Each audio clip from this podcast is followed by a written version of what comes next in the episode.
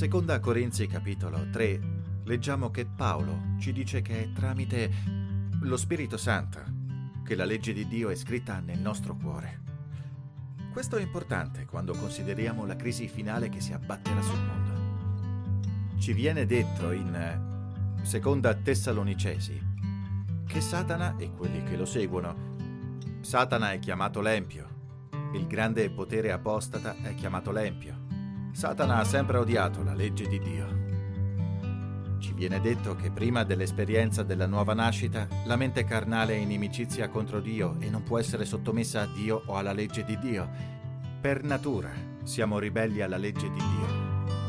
Ma quando nasciamo di nuovo, quando preghiamo per il battesimo dello Spirito Santo, Dio inizia a scrivere la sua legge nel nostro cuore in maniera molto forte.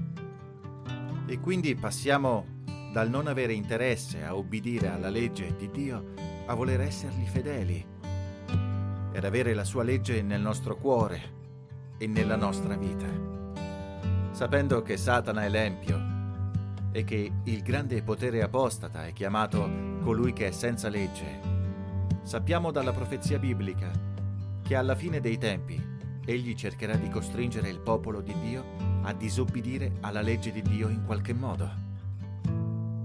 Stando così le cose, è essenziale che il popolo di Dio abbia la legge scritta nel cuore, che sia ripieno dello Spirito Santo che fornirà la potenza per essere fedeli nella crisi finale e per il ritorno di Cristo. C'è un altro aspetto. In Gioele capitolo 2 leggiamo di due grandi effusioni di Spirito Santo. Una è chiamata la prima pioggia, l'altra è chiamata la pioggia dell'ultima stagione. Quando guardiamo al sermone di Pietro nel giorno della Pentecoste, troviamo che egli indicò ciò che era sotto i loro occhi nel giorno della Pentecoste come l'adempimento di quello che Gioele aveva profetizzato che sarebbe accaduto. Perciò sappiamo dalla Scrittura che ciò che accadde nel giorno della Pentecoste, l'effusione dello Spirito Santo, il battesimo dello Spirito Santo era la prima effusione dello Spirito Santo predetta, preannunciata dal profeta Gioele, cioè la prima pioggia. Ha anche predetto la pioggia dell'ultima stagione.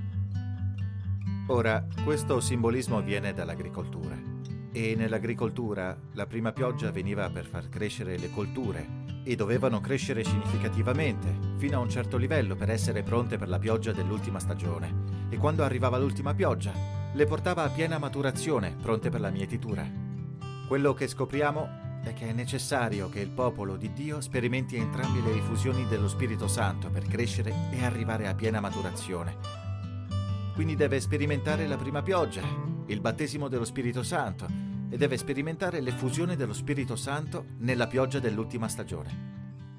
E quando lo riceverà, avrà potenza da queste due grandi effusioni di Spirito Santo per superare gli ultimi giorni ed essere fedele a Gesù.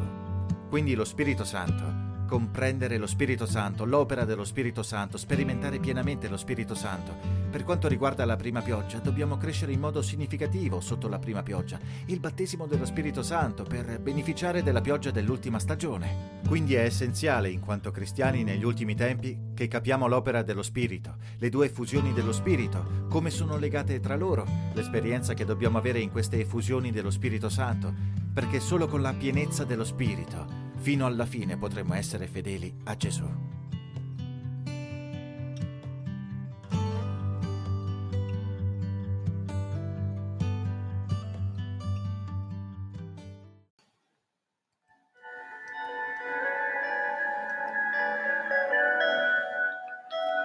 Offerto da Che2020, un progetto che punta a divulgare la parola di Dio nella sua integrità.